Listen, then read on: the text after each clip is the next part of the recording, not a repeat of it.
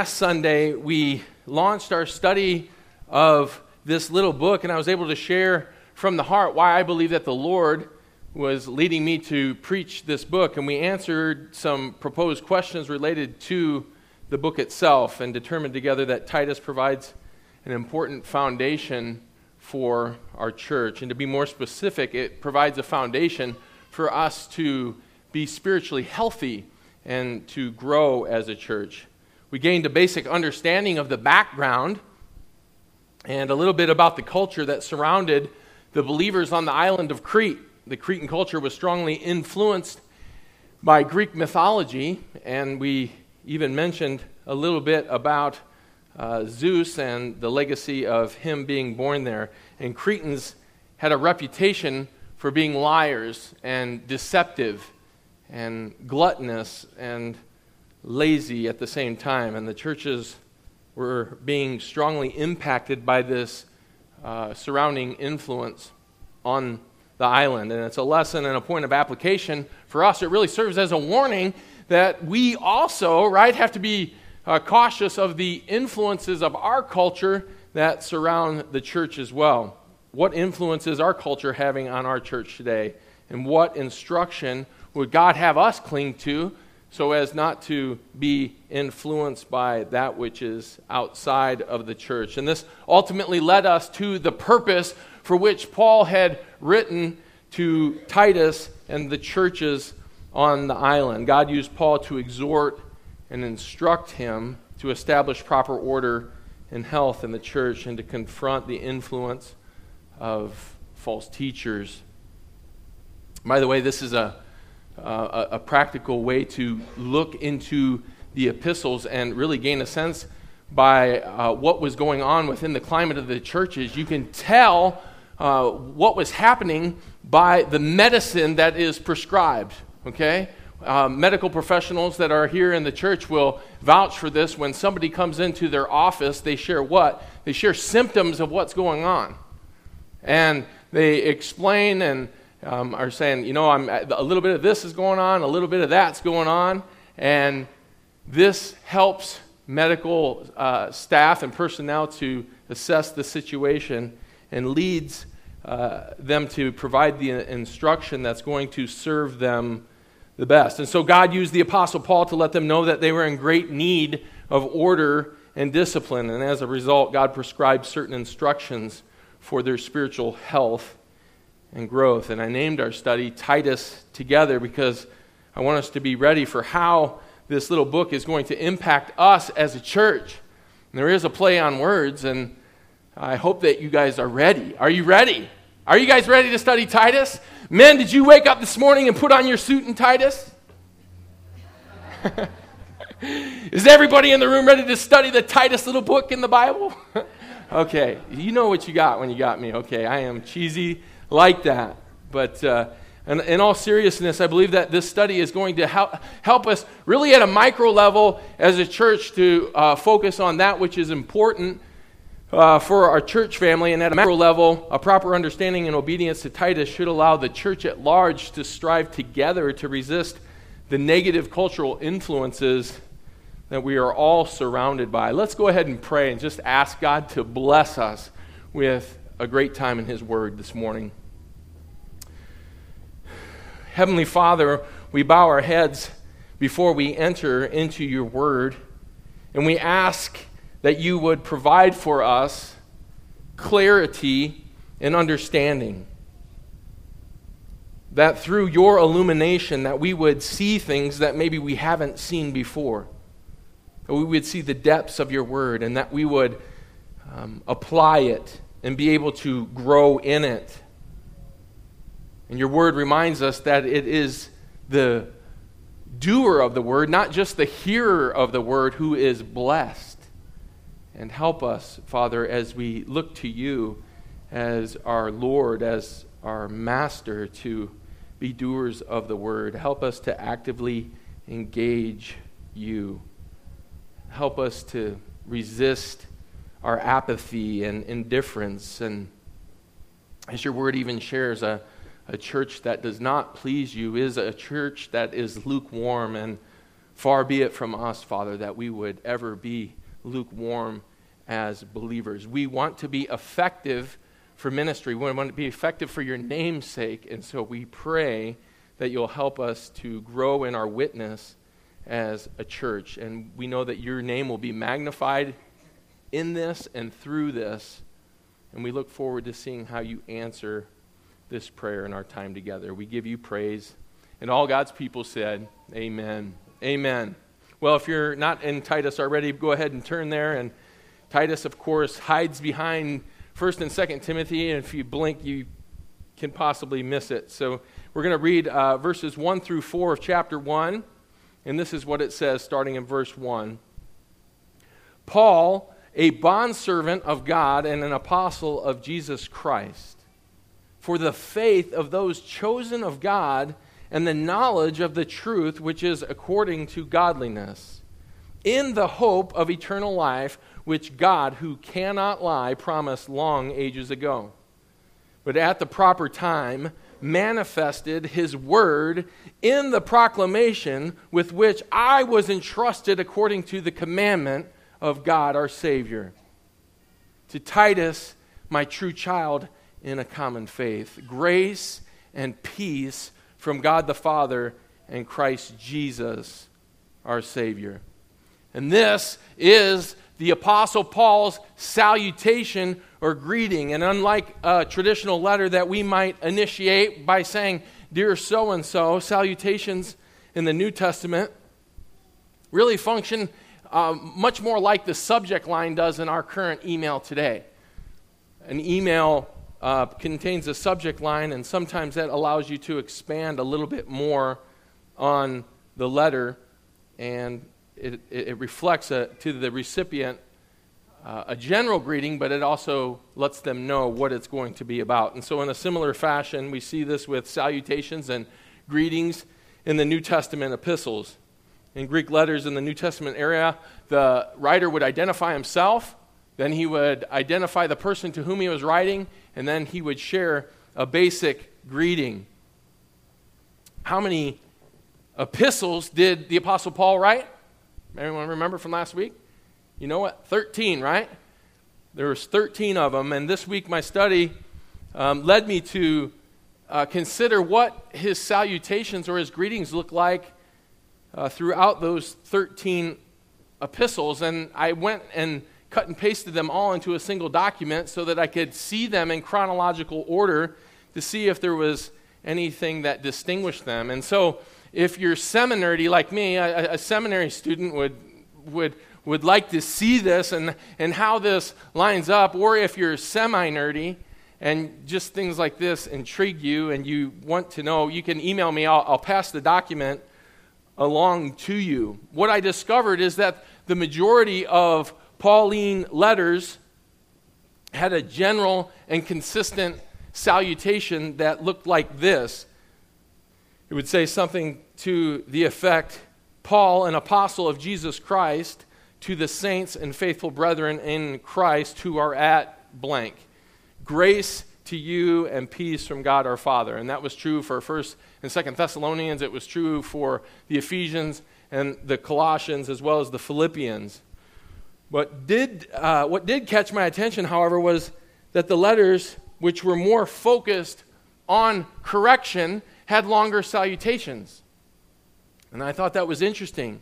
For example, 1 Corinthians, which is known uh, to be a letter of correction, has a longer salutation and it's purposed with a, a statement. And this is what the salutation in 1 Corinthians says Paul, called as an apostle of Jesus Christ by the will of God, and Sosthenes, our brother, to the church of God which is at Corinth, to those who have been sanctified in Christ Jesus, saints by calling, with all who in every place call on the name of the Lord Jesus Christ, their Lord and ours. Grace to you and peace from God our Father. And so the, the Holy Spirit led Paul to include this blanket statement. Why? Because he was just about to unpack for them um, and address all these issues of immorality, right, that were leaking into the church.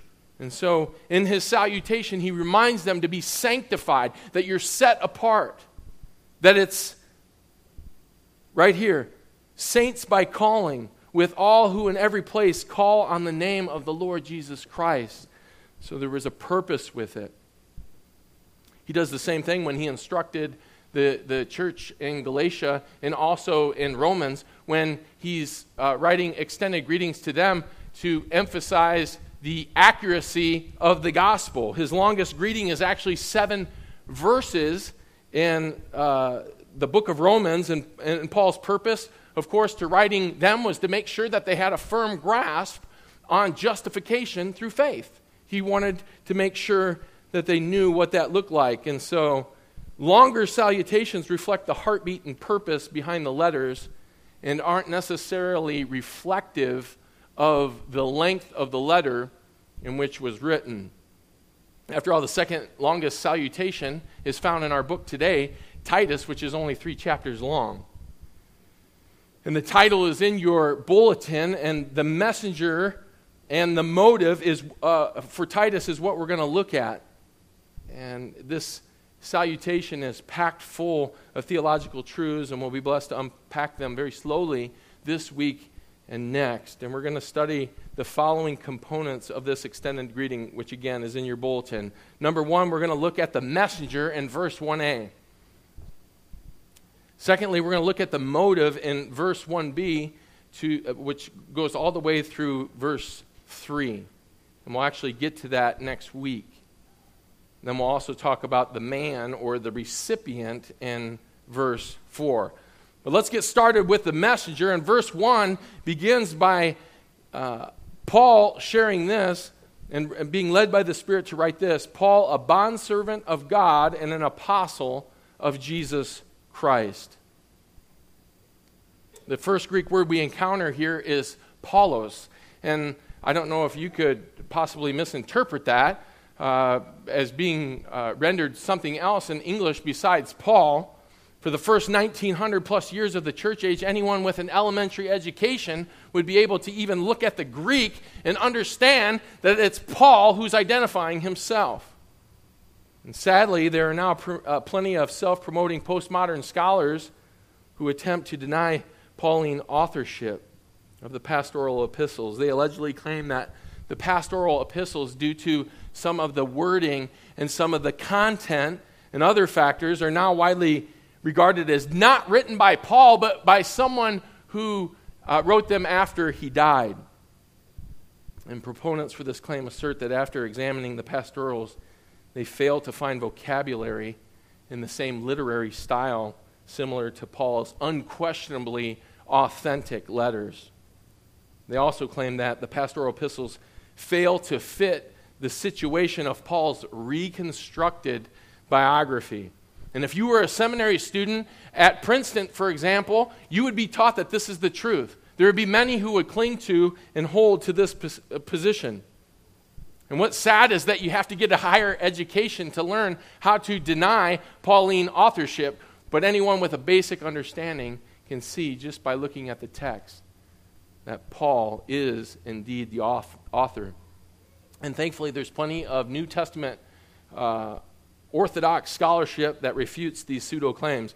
For example, one of the biggest uh, critiques attempting to deny Paul as the author points to the large number of hapax legomena, which, if you're not familiar with that Greek phrase, hapax means only, legomenon means said or word said.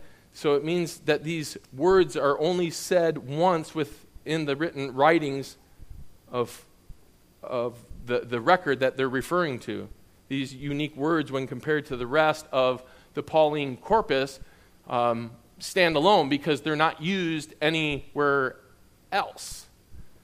What's interesting about that, and if we think about this a little bit, we talked about it uh, last week, is that Paul was addressing churches primarily when he wrote, right? 10 out of the 13 letters which Paul uh, wrote were addressed to, to churches. Okay? And then you have the pastoral epistles, um, or excuse me, nine out of uh, 13 were addressed to churches. And then you have the pastoral epistles, and Philemon that were actually written to individuals. Okay? So naturally, the wording, if you were writing to a church, I mean, this is just true for us today. If we were going to write a letter to the church, or if we were going to write a letter specifically to one person in the church, the wording is going to be slightly different, is it not? Yes. And, and that is certainly the case. And so um, we want to share that it's in the best interest to trust that the Apostle Paul recorded the pastoral epistles because that is the standing and historic testimony of the church. And there's nothing spiritually beneficial by assuming that the authorship um, is someone outside of the Apostle Paul. Well, Paul continues after giving his name by identifying himself in two distinct ways. And I want us to take a closer look at these phrases, zooming in on how Paul identifies himself isn't an attempt to over personalize what Paul intends to establish with his identity and authority and relationship to the audience. Rather, it does provide us with an opportunity as believers to understand what Paul and his readers would have understood about what Paul was saying when he addressed them. And we need to see that. It can also help us understand how we identify ourselves and what we believe about our own identity in Christ. This was certainly true for Paul and the New Testament describes believers in many different ways, and we'll get a chance to see that in just a little bit. Paul begins by stating this He is a bond slave of God. And if you have the ESV translation, it will say servant instead of bond slave. But the Greek word is doulos, and it's best translated slave because that is what it literally means.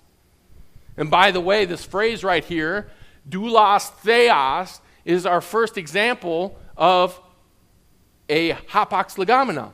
This is the only time in Paul's epistles that we see this phrase used. Nowhere else does he employ it. He does call himself a slave of Jesus Christ in Romans 1 1 and Philippians 1 1, but here he's led to refer to himself as a slave of God. And so, what is the significance of Paul being led by the Holy Spirit to describe himself as a slave.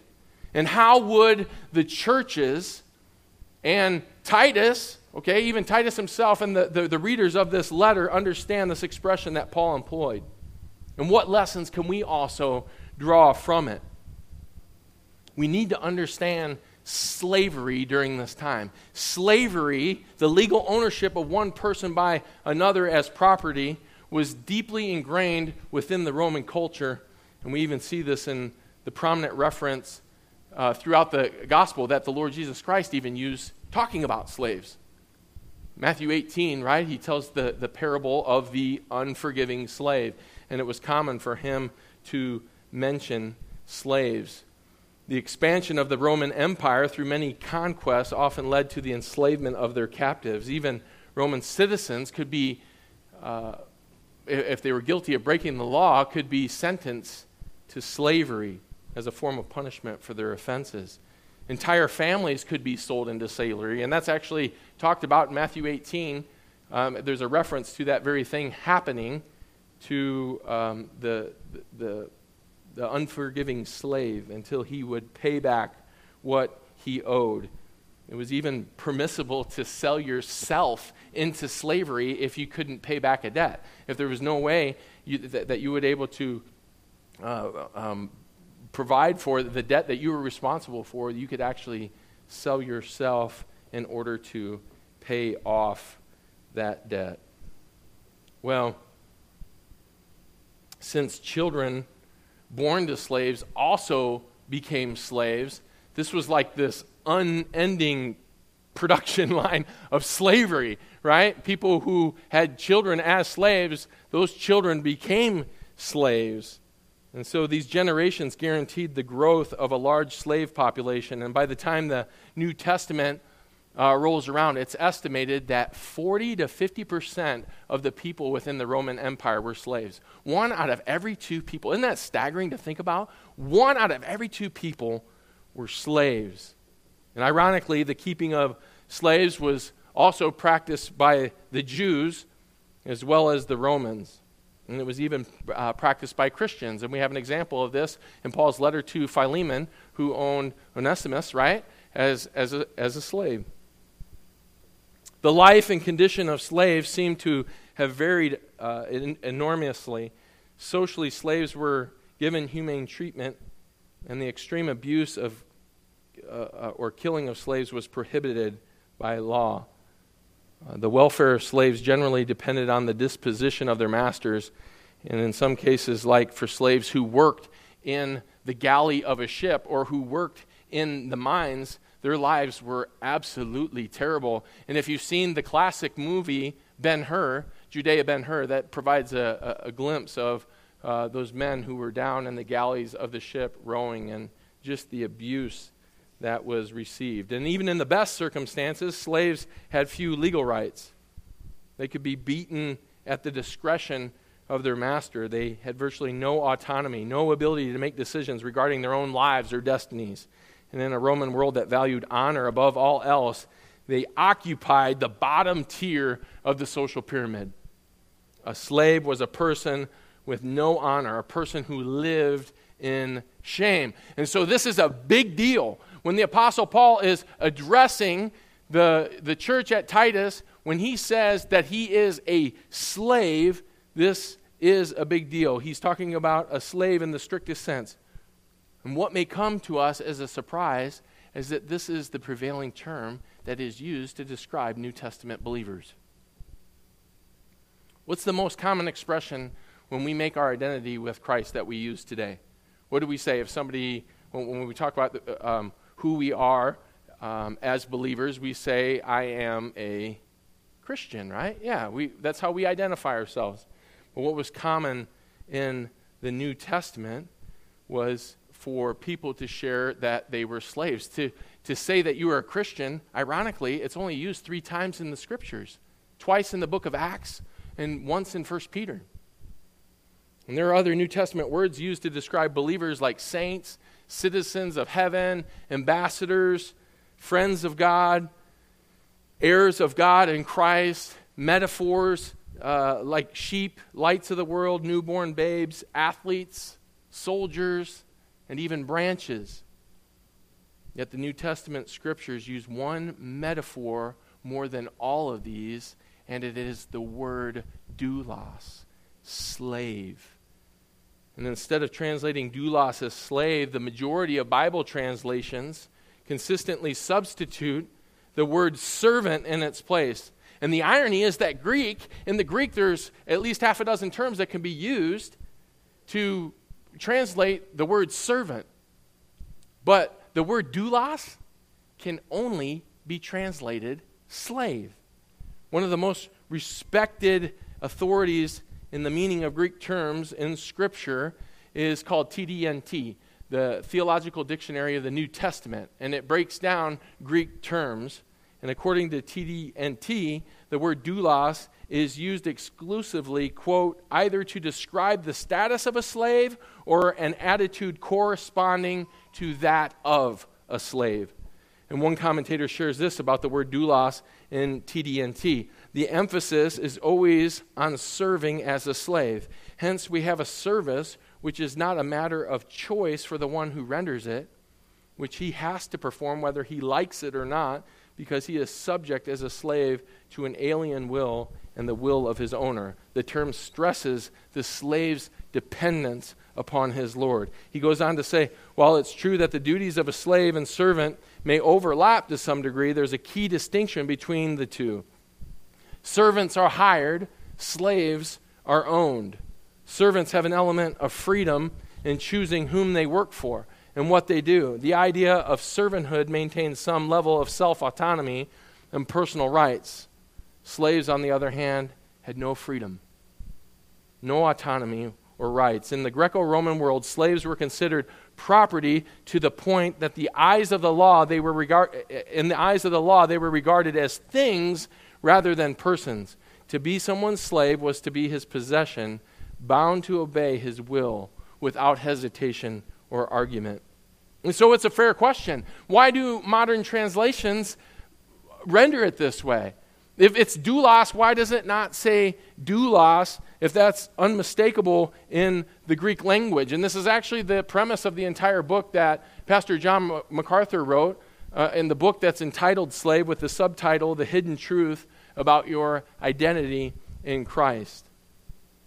Many translations yield to the word servant or bond servant in an effort to soften the blow and minimize the negative association that slavery has in our modern culture. And MacArthur says that due to the stigmas, and this is a quote, due to the stigmas attached to slavery in Western society, translators have understandably wanted to avoid any association between biblical teaching and the slave trade of the British Empire and the American colonial era. For the average reader today, the word slave does not conjure up images of Greco Roman society, but rather depicts an unjust system of oppression that, w- that was finally ended by parliamentary rule in England and by the Civil War in the United States.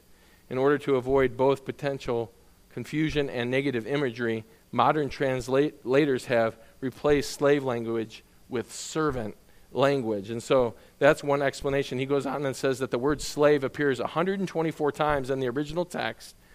It is correctly translated. How many times do you think that the word slave? So it's 124 times in the original text. What would you guess in the King James Version, which has been uh, falsely uh, lifted as one of the, the supreme translations, and there's a whole controversy with that, right?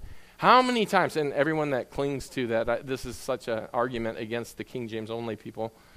How many times is it translated slave? Out of 124 times. Once. Once. And MacArthur goes on to say that um, most of our modern translations only do slightly better. It almost seems like a conspiracy, is his quote. And I'm not yet, I haven't read the book Slave, but there are some foundational truths about biblical slavery that we need to understand. And I want to share a few of them so that we really process this doulos theos concept. And they should be listed in your notes. And we're going to be turning to a few different passages, so that's a warning to your, your thumbs and your fingers. Let's uh, get ready to, to flip the pages. The first fundamental truth about biblical slavery is this we are all slaves. Jesus, when rebuking the Pharisees in John 8:34 said that truly truly I say to you everyone who practices sin is a slave to sin. And this gets spelled out for us even more in Romans chapter 6. If you want to turn to Romans 6, it, this is, uh, it's good to, to see this verse and the, the following verses, which we'll, we'll look at under the other points. Do you not know that if you present, this is verse 16 of Romans 6, do you not know that if you present yourselves to anyone as obedient slaves, you are slaves of the one whom you obey, either of sin, which leads to death, or of obedience, which leads to righteousness. God's word let us know, it lets us know that our obedience reflects who our master is. And we'll see this develop more in the letter, and have already gained a sense of this. I believe that we have just with Titus, because what, what is happening with the, the people on the island of Crete? They're worshiping this false god of Zeus, who is historically known for being a liar okay, in order to seduce mortal women. That was his intentions behind, behind his lies and his deception.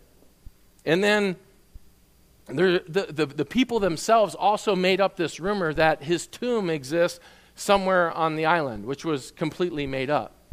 So, what you have taking place is a lying God producing lying people. It was the nature of who they are. And we see this shared in Titus 1.12, which we'll get to a little bit later in our study. But I wanted to share this illustration because it's so effective.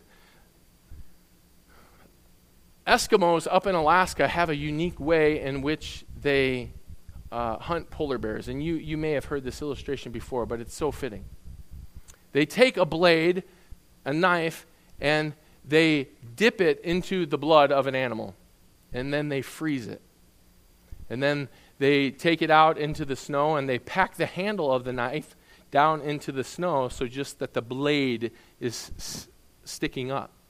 And the blade is coated in blood, and so the, the blade itself is dull, but the smell of that blood does what? It attracts the polar bear.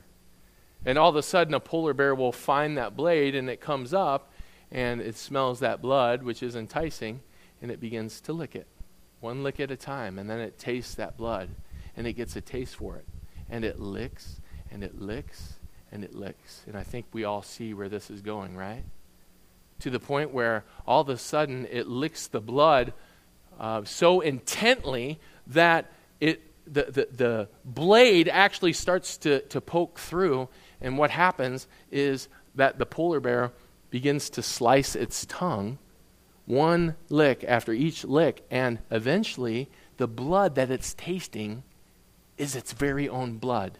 It's drinking its own blood. And that's how it ends up dying, uh, hemorrhaging, really, and drinking um, all that blood in, and that's how the animal is killed. And so it is with sin.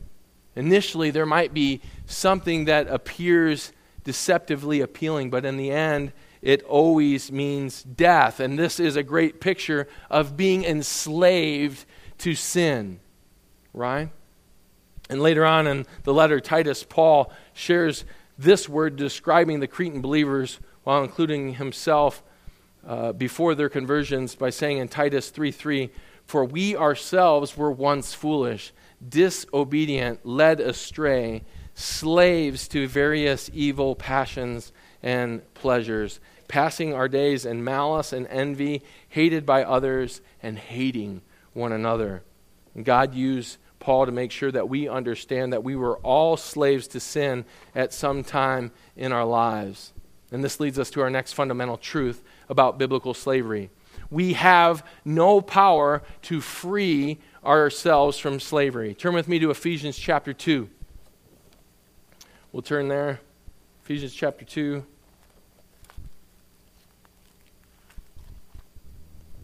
Ephesians chapter 2, starting in verse 1, says this And you were dead in the trespasses and sins in which you once walked following the course of this world, following the prince of the power of the air, the spirit that is now working in the sons of disobedience, among whom we all once lived in the passions, and this is evil passions, of our flesh, carrying out the desires, the wicked desires of the body and mind, and were by nature children of wrath like the rest of mankind. And so this passage expands even more upon slavery to sin. Spiritually, believers are dead in their fallen desires and fallen flesh, following the way of the world and really following the way of Satan, the very nature which deserves the wrath of God. And this was true of all of us before God saved us and changed our hearts to live for Him. And when I think about the power or lack of, I should say, to overcome our sin nature, it always makes me think about the story of the, the tortoise and the scorpion, or the turtle and the scorpion. And I don't know if I've shared this before, but it's such an incredible picture. In the center of an island on a river, a turtle and a scorpion inhabited it, it inhabited the island, and all of a sudden severe rains came, and the island was going to be flooded. And the scorpion realized quickly that he was going to drown. And so the turtle goes to take off to swim to the bank on the other side of the river. And the scorpion says, Hey, um, can you give me a ride to the other side of the bank? And the turtle says to the scorpion, No way. You're going to sting me, and then I'm going to die too. And the scorpion says, Why would I do that? If I sting you, then we're both going to die because you're going to drown and I'm going to drown as well. And so the tortoise thinks about it for a second, says to the scorpion, hop on. And so they're swimming and they're going uh, across the, the river and they're going s- to safety over across to the other side, the bank of the river, when all of a sudden the scorpion lifts up his tail and stings the turtle right on his neck. You know what happens? He dies. And the turtle screams out and says, Man, what are you doing? What are you doing? And he asked, He said, Now we're both going to die. And the scorpion said, I couldn't help it. it's in my nature. And that's the truth. That's the truth about us. We cannot help but sin. It is who we are. We are sinners by nature. We are sinners as we follow the prince of the power of the air of this world. We are sinners as we chase evil desires, right? And we have no power in and of ourselves to free ourselves. And this strikes at the core of who we are without Christ and our glorious need for the gospel. We need Christ to set us free from our sla- slavery. And this leads to our third fundamental truth about biblical sa- slavery. Our freedom from slavery was purchased by Christ's blood. 1 Peter 1 18 and 19. If you want to flip there with me, you'll get to see these verses. 1 Peter 1 18 and 19. It says this starting verse 18, knowing that you are ransomed from the feudal ways inherited from your forefathers, not with perishable things such as silver or gold, but with the precious blood of Christ, like the lamb without blemish or spot. And the word translated ransom literally means to liberate. It means to free someone by paying a ransom price. And certainly there were slaves who were freed uh, physically by being bought with precious gold and precious silver and other perishable things, but not us. Christians are bought with something so much further behind, beyond our comprehension. We were bought with the precious blood of the God of this universe the Lord Jesus Christ. And the blood of Christ functions in a unique way for the believer. It atones for, which means that it covers our sin. And it also, according to 1 Peter 1 1, serves as a ransom or a payment for our slavery to sin. Sin was our master, it consumed our very nature, our desires, and our service. And then that all changed when we came to faith and placed our trust completely in Christ, and the power of sin no longer is a master over us. We have new ownership through the blood of Christ. And this leads us to our fourth fundamental truth of biblical slavery. We are now slaves to God. 1 Thessalonians, which is close to uh, Titus, so it'll be good to venture back that way. 1 Thessalonians 1 9.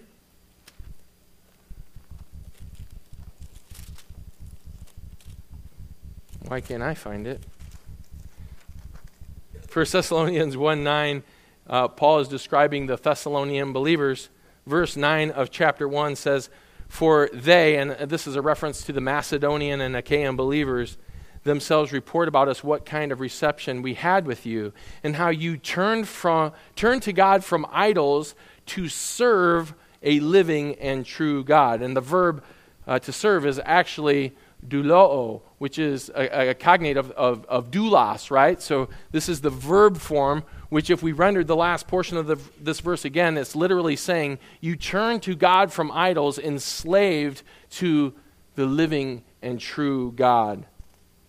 And it's been aptly said that we have been saved from our sins and we have been slaved by grace.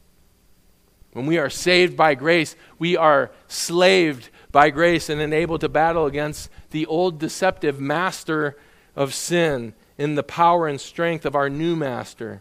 And frankly, our new master has a pretty good track record when it comes to battling against sin. And I love the way Romans 6:22 expresses this. Romans 6:22 says, "But now having been freed from sin and enslaved to God, you derive your benefit resulting in sanctification and the outcome, eternal life. The, ES, the ESV renders it this way But now that you have been set free from sin and have become slaves of God, the fruit you get leads to sanctification and its end, eternal life. And the outcome in both of these verses is eternal life. And all God's people said, Amen. Right? And it also gives us the benefit or the fruit leading to our sanctification. And the Greek word translated sanctification here can also be translated holiness or dedication to the Lord. And this leads us to our fifth and final fundamental truth of biblical slavery. Our new slavery will have an impact on our life. When we are saved from sin and when we are slaved by grace, God works within us to sanctify us as His slaves of righteousness. And there's an impact that our new slavery has on our lives as He begins to work in us and through us. And what's ironic is the, the slavery to God is freedom. It's freedom, right? No longer depends on us. It's no longer works righteousness. And, and God, in His heartbeat and His mercy for those religious leaders, those Pharisees, was trying to get them to see it. You can be free. You can be free. You can be a slave of righteousness. His passion was for them, and we're freed from serving the idols of this world. As 1 Thessalonians 1 9 shared, we can serve God's plan and His purpose for our lives. And our bondage to sin, our bondage to serving ourself is lifted, and we're enabled to be slaves to the Savior and to follow Christ's example as the chief slave of all. Did I just call Jesus Christ a slave? I did. Because Philippians 2 calls him a slave. No, it's a familiar passage. I hope this message shapes our thinking a little more as we read it together this time. In Philippians 2 5, which calls us to have this attitude in yourselves, which was also in Christ Jesus, who, although he existed in the form of God, did not regard equality with God a thing to be grasped, but emptied himself, taking the form of a doulos. Christ became a slave for us. And is it any wonder that the Apostle Paul would consider it a privilege to introduce himself humbly as a slave of God after all that he's previously written in the pastoral epistles, especially about the greatest example. And he wrote Philippians 2 5 and following, the greatest example in the Lord Jesus Christ. And there's so much here. I, I, there is so much here, just even as it relates to um, being a doulos in the New Testament. So much freedom, where Paul says that he, even using his liberty, that he becomes a slave to all men, right? To, when he's writing 1 Corinthians. Why? So that he might win win some more. And then he ta- to the Jews, he became a Jew. To those who were under the law, he became like he was under the law. He gives an explanation. To the weak, he became weak, right? There's something freeing it's so, it's so, so practical. And I didn't want us to miss it. Well, we have to hustle now because we have to finish our first point the messenger. Okay? Paul also goes on after he describes himself as a doulos theos to describe himself in this way. He describes himself after this as an apostolos Jesus Christos, which is an apostle of Jesus Christ. And this opening greeting to Titus is anything but a customary hello. Paul introduces himself first as a slave of God and then as apostle of Jesus Christ. And so the first introduction and the first statement uh, being a doulos, theos, a slave of God, is to mark his humility, his humble service, his willingness to follow the example of the God of the universe who took the form of a doulos. But then he comes to this next portion, this next phrase, and he also says that he's an apostolos. And this was to represent the authority of the one who sent him. And he says he's an apostle of Jesus Christ. And the word apostle is used in the technical sense here. Jesus Christ designated Paul as the authoritative messenger. And this letter doesn't re- represent some good advice or some uh, general counsel that Paul was trying to share with Titus and the believers on the island, the churches on the island. It represents a binding authority that not only goes beyond the churches to whom Paul was writing in Titus, but to everyone in the church age that would follow. It's an authoritative letter, it's an urgent letter, and Jesus Christ designated Paul as an authoritative messenger. Apostolos, um, it breaks down like this apo, which means from, stello, which means to send forth. And so it literally means one sent forth from or by another, often with a special commission to represent another and to accomplish his work. It can be a delegate, a commissioner, an ambassador sent out on a mission with orders or a commission with the authority of the one who sent him.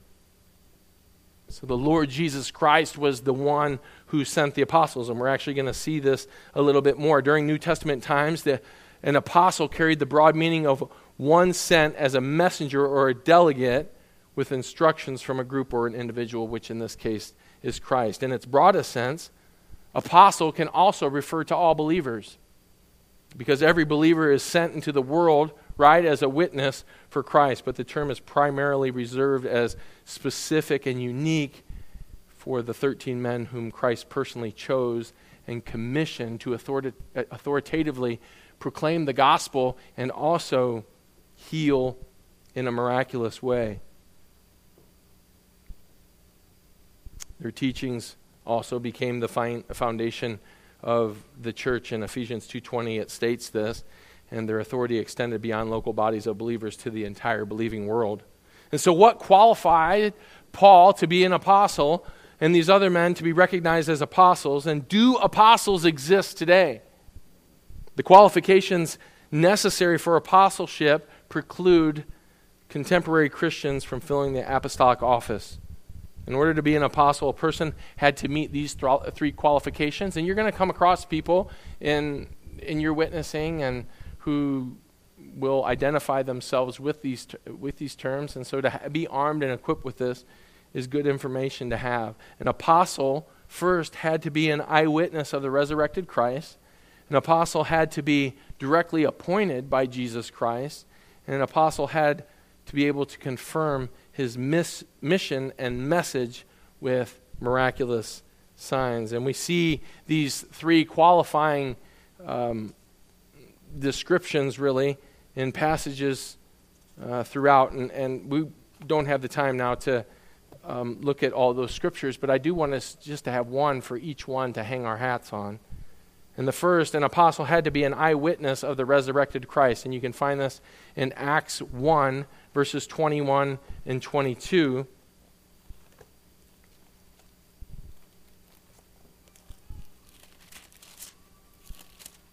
Which says this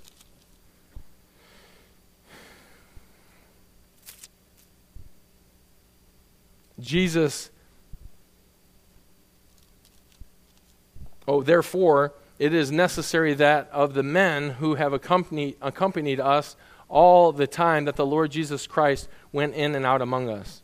Let me reread that. Therefore, it is necessary that of the men who have accompanied us all the time that the Lord Jesus Christ went in and out among us, beginning with the baptism of John until the day that he was, he was taken up from us, one of these must become a witness with us of his resurrection.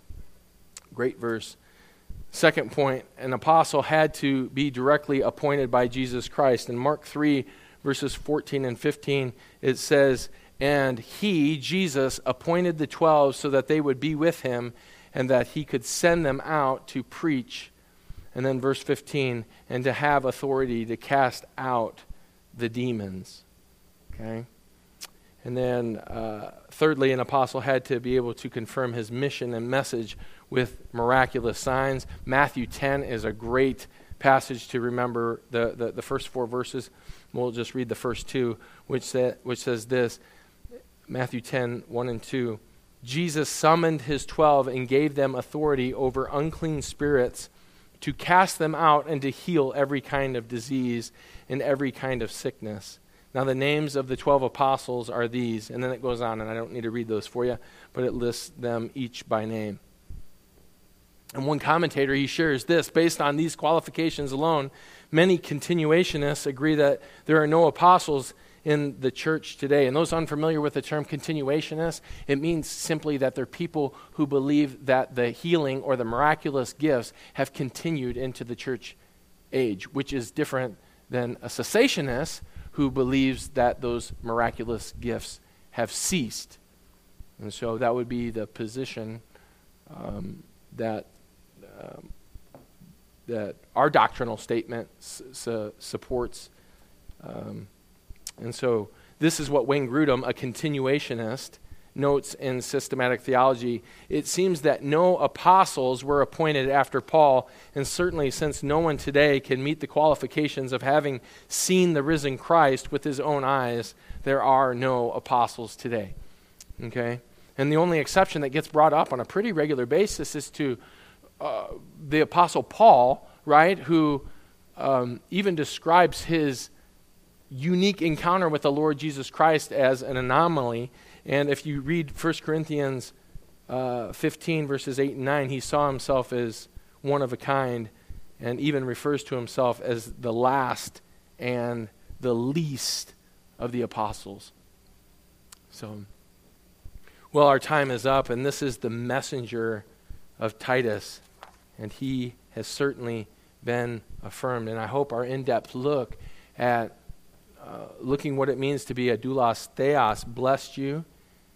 And to close our time, I actually wanted to read a story that really hit home for me when I considered who I am in Christ.